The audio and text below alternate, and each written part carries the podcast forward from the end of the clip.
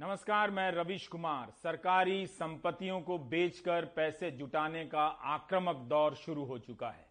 बेचना सुनने में अच्छा नहीं लगता है, कहने में भी नहीं, इसलिए इसके लिए नई शब्दावली आई है मुद्रीकरण की, मोनिटाइजेशन की। नीति आयोग के सीईओ समझा रहे थे कि सरकार के पास अभी जो इंफ्रास्ट्रक्चर है उससे पैसे बनाकर नए प्रोजेक्ट में लगाए जाएंगे। ये नहीं बता रहे थे कि अभी जो इंफ्रास्ट्रक्चर है या जो योजनाएं लॉन्च हुई हैं उसके कारण सरकार पर कितने लाख करोड़ के कर्जे हो गए हैं। एसेट मोनिटाइजेशन से यह ध्वनित होता है कि संपत्तियों को बेचना उच्च स्तरीय मैनेजमेंट क्षमता का मामला है, नया आइडिया है, एक कुलीन आर्थिक गतिविधि है, दूरदृष्टि है। ये घोषणा बहुत बड़ी है, इसे एक दिन और एक कार्यक्रम में समझा जाना आसान नहीं। इस पाइपलाइन की घोषणा के वक्त वित्त मंत्री, नीति आयोग के उपाध्यक्ष राजीव कुमार, नीति आयोग के सीईओ अमिताभ कांत के अलावा उन तमाम मंत्रालयों के सचिव भी मौजूद थे जिनकी परिसंपत्तियों को बेचा जाना है, यानी मोनिटाइज किया जाना है। लिस्ट इतनी लंबी है कि बाकायदा किताब छापी गई है। सरकार ने दावा किया है कि मुद्रीकरण के तहत परिसंपत्तियों का स्वामित्व सरकार के पास ही रहेगा। चार साल के लिए ये संपत्तियां निजी सेक्टर को दी जाएंगी, उसके बाद उन्हें वापस करनी होगी। सरकार ने इस मौके को ऐतिहासिक बताया है। कहा है कि सरकारी क्षेत्र की संपत्तियों को अनलॉक कर दिया गया है, खोल दिया गया है। आपको बिग बाजार के मेगा सेल टाइप के इवेंट की याद आ सकती है, लेकिन तकनीकी शब्दावली में सरकार बार बार याद दिलाती रही कि ये सेल नहीं है, बेचना नहीं है। मुख्य रूप से परिवहन, रेलवे और पावर की परिसंपत्तियों को निजी हाथ में सौंपकर लाखों करोड़ों के लक्ष्य रखे गए हैं। छब्बीस हजार किलोमीटर से अधिक सड़कों का रखरखाव प्राइवेट सेक्टर को दिया जाएगा। हिंदी में समझें कि टोल नाके बढ़ाए जाएंगे, आपको ज्यादा टोल टैक्स देने होंगे। इसके जरिए एक लाख साठ हजार करोड़ से अधिक की राशि हासिल करने का लक्ष्य है। अब आप ये समझें, इसका इस्तेमाल नए प्रोजेक्ट में होगा, लेकिन दो अगस्त दो हजार इक्कीस की खबर है कि नेशनल हाईवे अथॉरिटी पर तीन लाख करोड़ से अधिक का कर्ज हो चुका है। इस पैसे से कर्ज ही नहीं चुकेगा तो नए प्रोजेक्ट के लिए पैसे कहां से बचेंगे। गैस और पेट्रोलियम की पाइपलाइन को भी निजी हाथों में दिया जाएगा, जिसके जरिए करीब पचास हजार करोड़ हासिल करने का लक्ष्य है। वेयर हाउसिंग संपत्तियों को भी निजी क्षेत्र में के हाथों दिया जाएगा। यहां तक कि पब्लिक सेक्टर के गेस्ट हाउस तक को प्राइवेट सेक्टर के हाथ में देने की बात है और उनसे अट्ठाईस हजार नौ सौ करोड़ की कमाई का लक्ष्य है। पच्चीस एयरपोर्ट निजी क्षेत्र को सौंपकर करीब इक्कीस हजार करोड़ रुपए हासिल करने के लक्ष्य रखे गए हैं। चार साल के लिए प्राइवेट सेक्टर को देकर सरकार फिर से वापस ले लेगी। पत्रकार पूछते रहे कि इतने कम समय के लिए कोई सरकार की संपत्ति को ठीक करने में पैसा क्यों लगाएगा, क्यों उसे चार साल बाद वापस देने आएगा।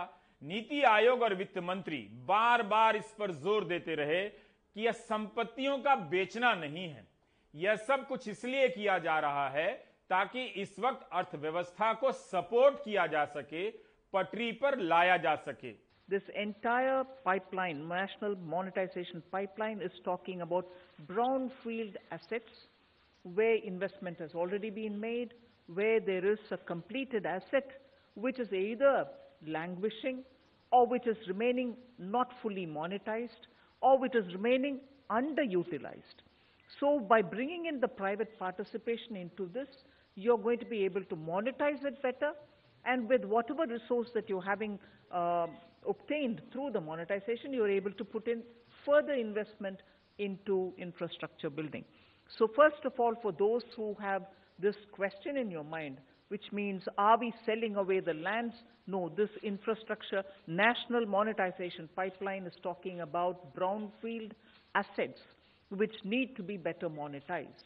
बी एस एन एल के लगाए चौदह हजार नौ सौ सत्रह मोबाइल टावर, पौने तीन लाख किलोमीटर से अधिक लंबी फाइबर लाइन भी सौंपकर पैंतीस हजार करोड़ से अधिक हासिल करने का लक्ष्य रखा गया है।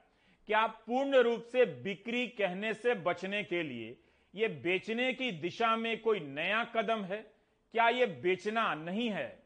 इसमें सवाल यह है कि इस समय समस्या क्या है देश की। समस्या है कि जो प्राइवेट सेक्टर है उसका इन्वेस्टमेंट काफ़ी गिर गया है।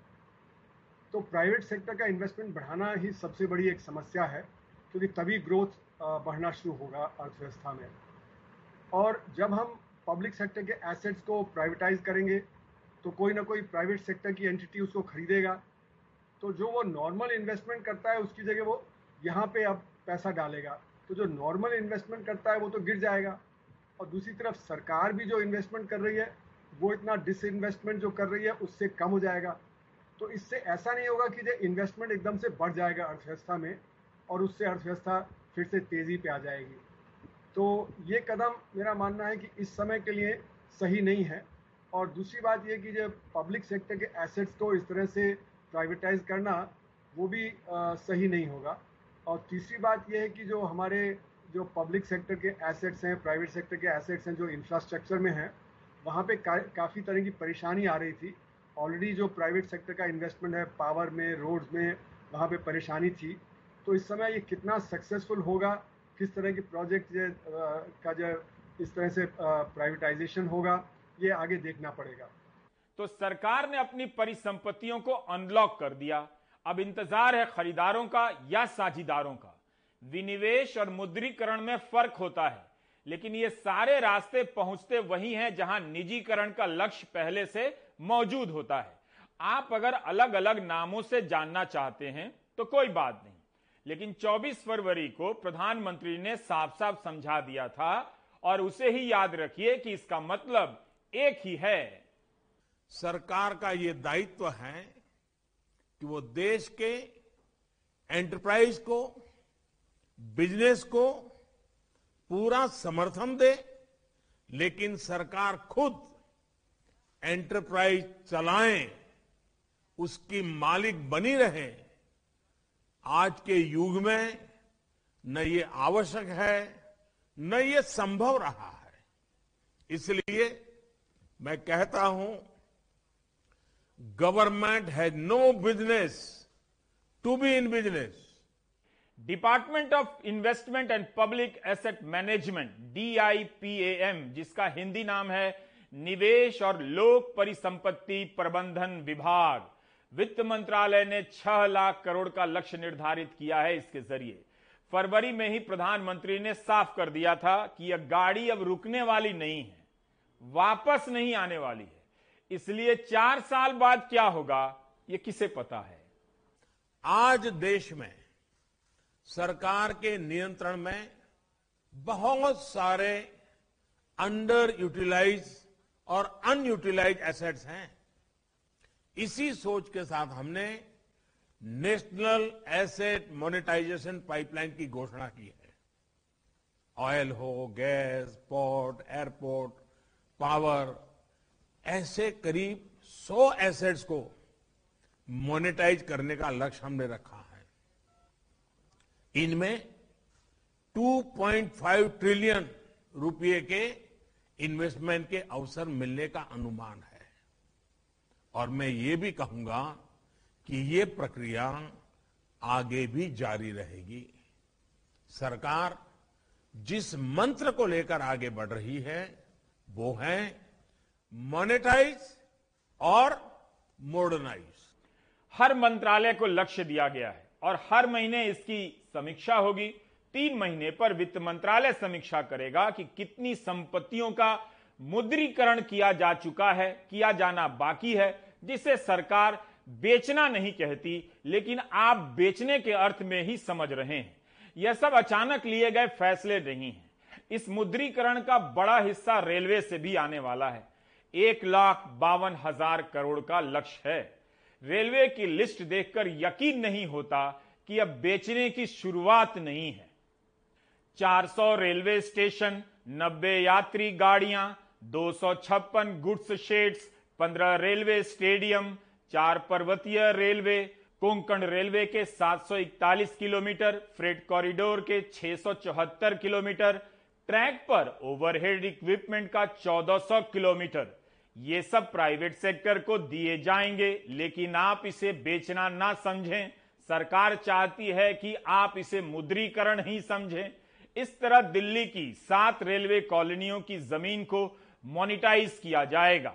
प्रेस कॉन्फ्रेंस में एक अधिकारी ने समझाया कि दिल्ली में मोतीबाग में रेलवे की कॉलोनी पर लीला होटल बन गया, उस पैसे से रेलवे के अफसरों के लिए अच्छे घर बने, सरकार का एक पैसा नहीं लगा।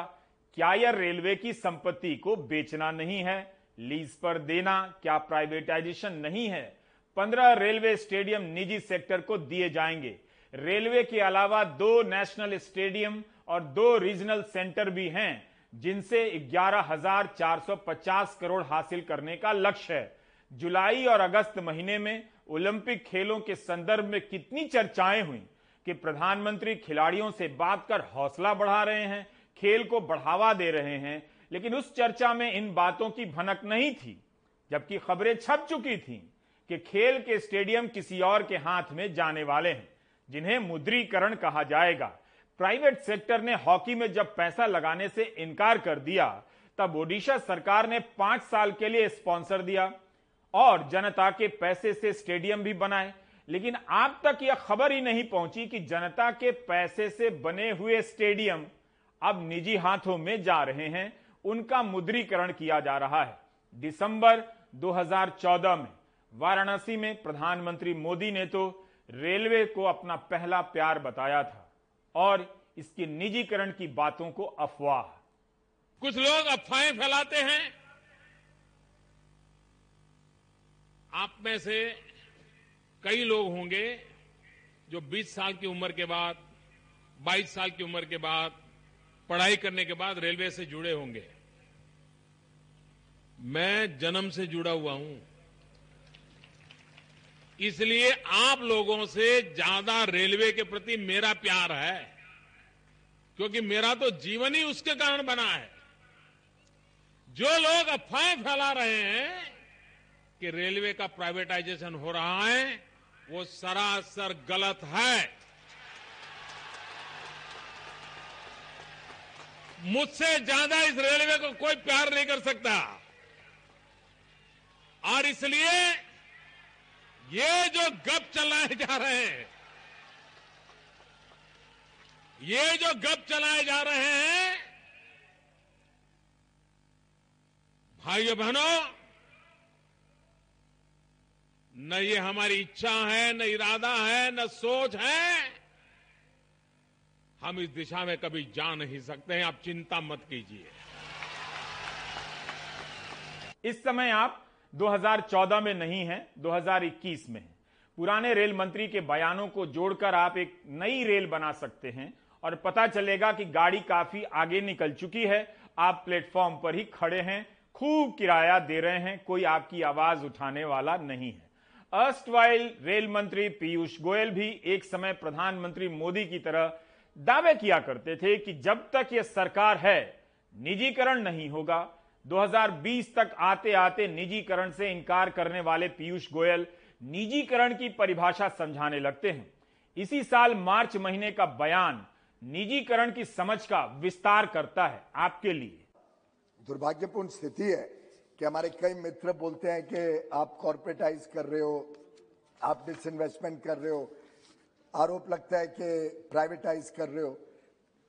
मैं स्पष्ट कर दूं, भारतीय रेल कोई कभी प्राइवेटाइज नहीं होगी। भारतीय रेल भारत की संपत्ति है, भारत की रहेगी, भारत के लोगों की रहेगी। लेकिन आखिर रोड भी भारत की संपत्ति है, तो क्या कोई कहता है कि रोड पे सिर्फ सरकारी गाड़ियां चलेंगी?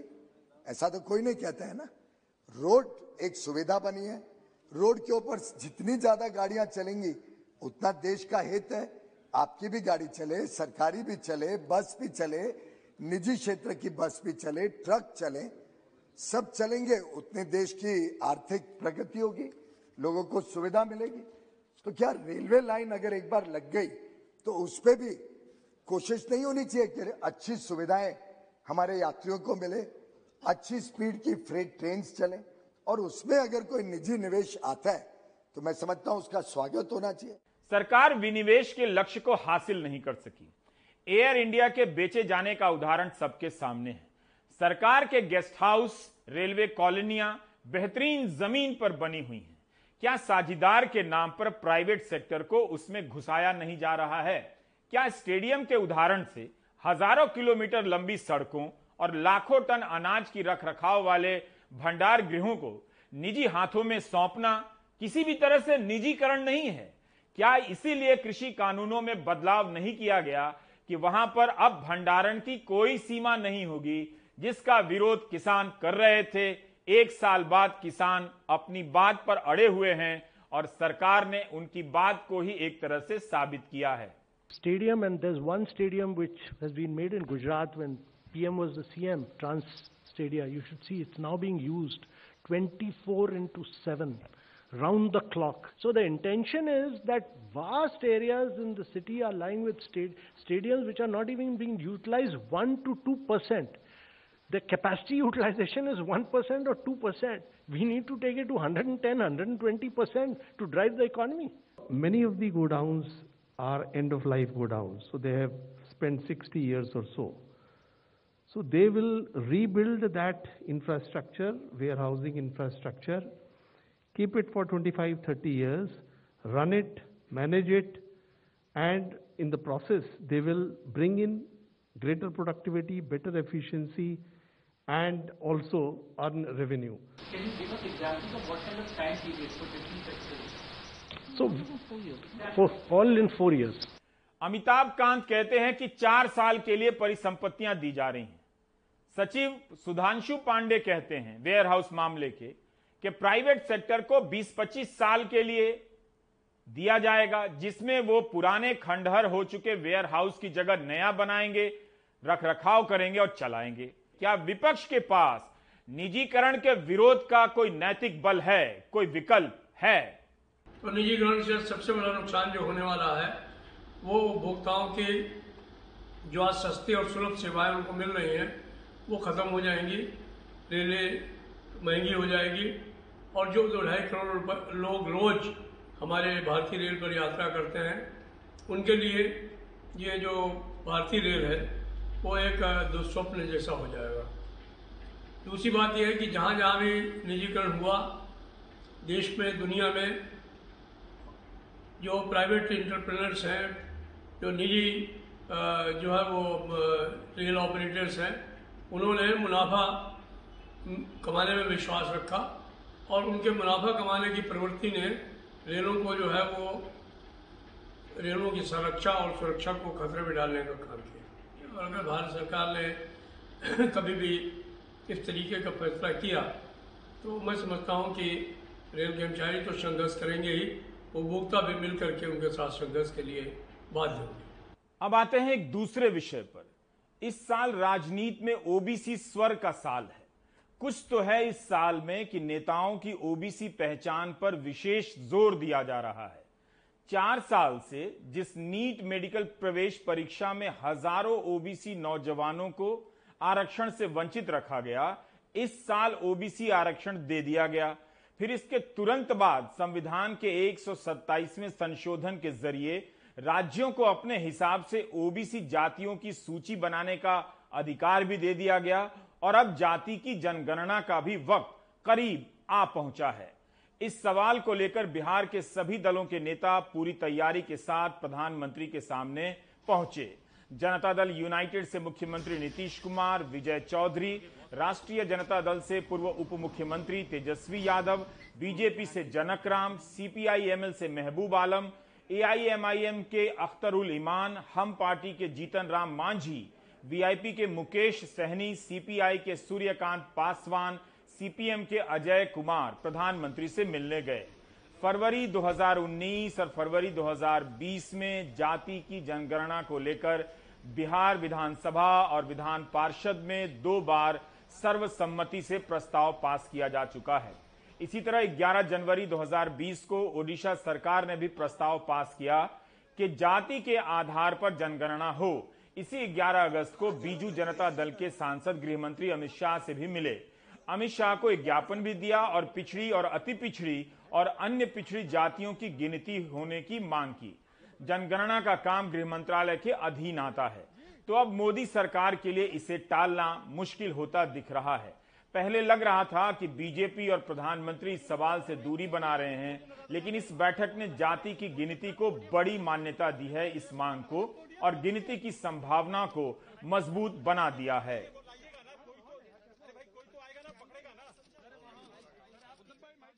इसका मकसद तो यही है कि अगर जातिगत जनगणना होगा तो सबके उत्थान की बात हो।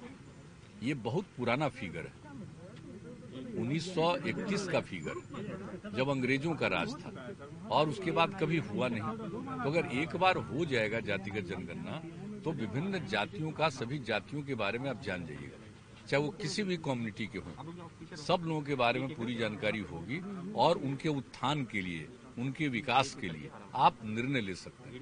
पांच साल के लिए हम अपने सदन का नेता चुनते हैं, तो बिहार में हमारा नेता, हमारा अगुआ, जनप्रिय मुख्यमंत्री नीतीश कुमार जी हैं। तो मुख्यमंत्री जी के नेतृत्व में हम आज देश के जनप्रिय नेता, गरीबों के मसीहा नरेंद्र मोदी जी के नेतृत्व में हैं। तो मुख्यमंत्री जी के नेतृत्व में बातें सारी रख दी गई है प्रधानमंत्री जी के यहाँ, और प्रधानमंत्री जी जो भी निर्णय लेंगे एक अरब तीस करोड़ जनता के सर आंखों पे होगा। क्या प्रधानमंत्री मोदी जाति की गिनती ना कराने का अपना फैसला बदलेंगे? इसी बीस जुलाई को लोकसभा में गृह राज्य मंत्री नित्यानंद राय ने अपने लिखित जवाब में कहा है कि सरकार का नीतिगत फैसला है कि अनुसूचित जाति और जनजाति की गिनती के अलावा दूसरी जातियों की गिनती नहीं होगी। सरकार का यह स्टैंड ऑन रिकॉर्ड है। तेजस्वी यादव ने कहा कि जब धर्म की गिनती हो रही है, अनुसूचित जाति और जनजाति की गिनती हो रही है, तो बाकी की गिनती क्यों नहीं हो सकती है? हमारे सहयोगी राजीव रंजन ने उनसे पूछा कि क्या इस गिनती के बाद आरक्षण में भी बदलाव होगा और खाली पड़े आरक्षित सीटों को कब भरा जाएगा? बैकलॉग्स हैं, रिजर्वेशन अच्छे से फॉलो भी नहीं किया जा रहा, ये सच्चाई है। प्रोफेसर हों, असिस्टेंट प्रोफेसर हों, ओबीसी के, या हर जगह या एडमिनिस्ट्रेशन में बैकलॉग्स हैं, उसको भरना चाहिए। आप कैसे तय कर दीजिएगा कि ओबीसी में कौन जाति आने चाहिए बिना आंकड़ों के? तब तो वोट बैंक की राजनीति होगी ना। केंद्र ने अनुमति दे दिया कि कर दीजिए, लेकिन किस आधार पे करेगा भाई? अगर ये पिक्चर होता तब न तय करता कि हाँ ये समाज जो है इनको जरूरत है आरक्षण का। जाति की सही गिनती आरक्षण का प्रतिशत नए सिरे से तय करेगी। हो सकता है सरकार इस वक्त आरक्षण की सीमा पचास प्रतिशत से अधिक करने के सवाल के साथ नहीं दिखना चाहती हो, लेकिन जाति की गिनती की एक मंजिल तो यह भी है और घोषित रूप से है। अन्य नेताओं के अलावा डीएमके नेता स्टालिन ने भी कहा है कि आरक्षण पचास प्रतिशत से अधिक होना चाहिए।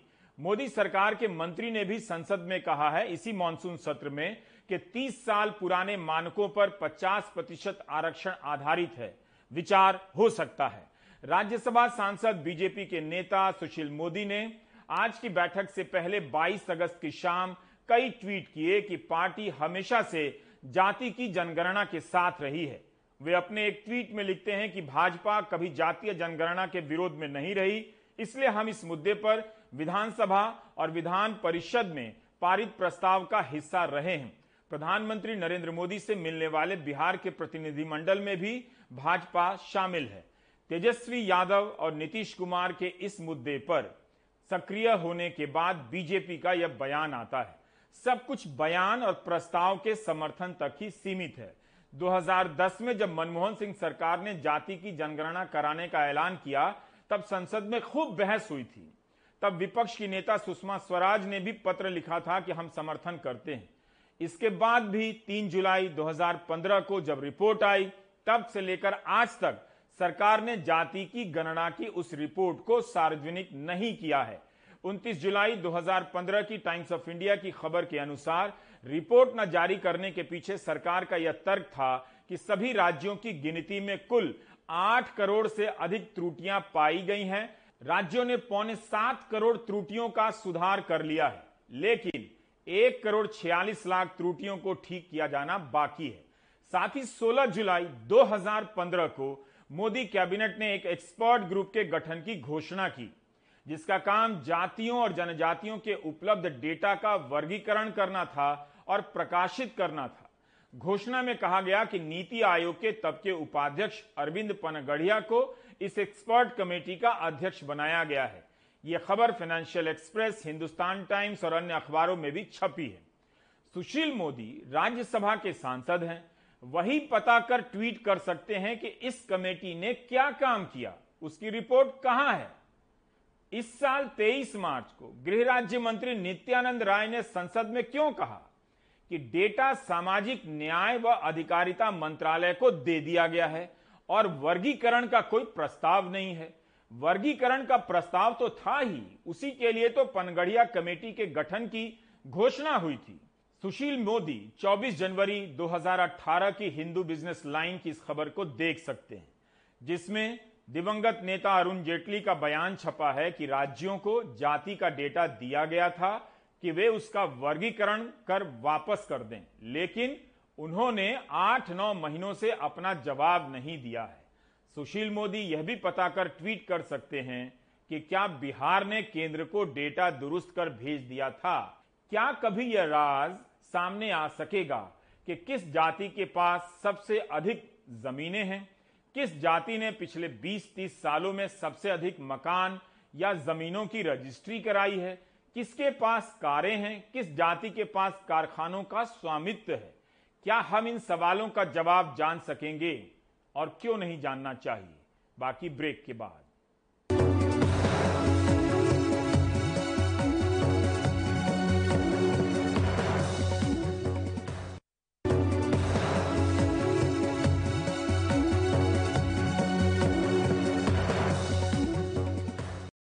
मध्य प्रदेश में एक चूड़ी बेचने वाले पच्चीस साल के युवक की पिटाई का वीडियो सोशल मीडिया पर वायरल हो रहा है। घटना रविवार बाईस अगस्त गोविंद नगर के बाणगंगा इलाके की है। पुलिस ने अज्ञात आरोपियों के खिलाफ मामला दर्ज किया है। ऐसे मामलों में दूसरे समुदायों के वक्त पुलिस हमेशा नाम लेकर मामले दर्ज करती है। वीडियो में दिखाई दे रहे युवक की पहचान, जो मार खा रहा है, पच्चीस वर्षीय तस्लीम के रूप में हुई है। मामले में तीन नामजद आरोपी गिरफ्तार हो चुके हैं, जबकि पच्चीस अज्ञात लोगों की पहचान हो रही है। प्रशासन का कहना है कि लोगों को भड़काने में पीएफआई और एसडीपीआई के लोगों का हाथ है, उनके खिलाफ भी मामला दर्ज होगा। इंदौर के गोविंदनगर इलाके में चूड़ियां बेचने आए तस्लीम की कुछ गुंडों ने बेरहमी से पिटाई कर दी। तस्लीम ने आरोप लगाया कि उससे पैसे और मोबाइल भी लूट लिया गया। यहाँ पे माल घोंस लिया, मोबाइल भी तोड़ दिया। उसके बाद ये बहाना लगाने लगे कि ये कौन है, मुसलमान है, मुसलमान है, मुसलमान नाम पूछ के ज्यादा मारा है, मारा ज्यादा। पीड़ित घटना के बाद थाने नहीं पहुंचा। देर रात कई लोगों ने थाने का घेराव किया, तब पुलिस ने गैर कानूनी रूप से जमा होने और दंगा करने, धार्मिक भावनाओं को आहत करने जैसी धाराओं में आरोपियों के खिलाफ मामला दर्ज किया। पुलिस ने उस पर गंभीर धाराओं में मुकदमा दर्ज किया है और चूंकि पुलिस के पास में वीडियो था ऑलरेडी, तो पुलिस ने जो है उस वीडियो से आरोपियों की पहचान कर ली है। उसमें से तीन आरोपी मुख्य रूप से हैं, जो कि उसमें लीड रूप में मारते हुए उसको दिख रहे हैं, बाकी को प्रवोक कर रहे हैं। पीड़ित के साथ मारपीट हुई है और मारपीट करने वाले कुछ लोग हैं। आगे वो किससे जुड़े हुए थे, किससे नहीं जुड़े हुए थे, ये विवेचना का विषय है। घटना के बाद जिन लोगों ने थाने का घेराव किया, प्रशासन का उस मामले में कहना है कि इसके पीछे पीएफआई, एसडीपीआई जैसे संगठन के लोग हो सकते हैं। सेंट्रल कोतवाली थाने में जिस प्रकार के प्रदर्शन रात में हुए, जो रात में दो बजे तक हम लोगों ने मैनेज किया, वो भी बहुत आपत्तिजनक थे। उसमें भी कुछ एसडीपीआई, पीएफआई के लोगों का संलिप्तता आई है, उनके नाम हम लोग पास आ गए हैं। पुलिस से हमारी बात हुई है कि उनके खिलाफ भी एफआईआर की जाए, सांप्रदायिक सौहार्द बिगड़ने की। दोनों तरफ से एफआईआर कल हुई है। कल भी जो देखने में आया, जो हम लोग को सूचना मिली, उन लोगों ने भड़काने का प्रयास किया। सच्चाई क्या है? वहीं गृह मंत्री ने बयान दिया कि नाम बदलकर चूड़ी बेचने की वजह से लोग उग्र हुए। वो चूड़ी बेचता था, चूड़ी बेचने के लिए वो उस मोहल्ले में, वार्ड में था, हिंदू नाम रखा हुआ था, जबकि वो कुछ था दूसरे समुदाय से। आधार कार्ड भी इसी तरह के दो मिले हैं। मॉनसून सत्र में सरकार ने विधानसभा में बताया था कि मार्च आठ को धर्म स्वातंत्र कानून लागू होने के बाद राज्य में धर्म बदलकर शादी करने के अट्ठाईस मामले दर्ज हुए, जिसमें सैंतीस आरोपियों को गिरफ्तार किया गया। सबसे ज्यादा पांच मामले इंदौर में दर्ज हुए। इंदौर में पिछले कुछ दिनों में दो समुदायों के बीच टकराव की कई घटनाएं हुई। तेरह अगस्त को बॉम्बे बाजार में वाल्मीकि समुदाय की दो नाबालिग लड़कियों के साथ छेड़छाड़ और उनके चाचा के साथ कथित तौर पर मारपीट की गई। पंद्रह अगस्त को झंडा वंदन के बाद नारों को लेकर कथित तौर पर दो समुदायों में एक सोसाइटी में झड़प हो गई। पंद्रह अगस्त को ही राजबाड़ा में स्वतंत्रता दिवस के मंच और मंच के नीचे से दो समुदायों के बीच उन्मादी तरीके से धार्मिक नारे लगे। इंदौर की घटना से दो सवाल खड़े हो रहे हैं। पहला कि क्यों सांप्रदायिक रूप से संवेदनशील मालवा में ऐसे मामलों की बाढ़ आती जा रही है, और दूसरा कि पहचान छिपाने के आपराधिक कारण हो सकते हैं, लेकिन इसकी सामाजिक वजह भी ढूंढनी होगी कि आखिर क्यों कोई पहचान छिपाकर अपनी रोजी रोटी कमा रहा है। इंदौर से समीर हेमंत और भोपाल से कैमरा पर्सन रिजवान खान के साथ अनुराग द्वारी, एनडीटीवी इंडिया। आप देख रहे थे प्राइम टाइम। नमस्कार।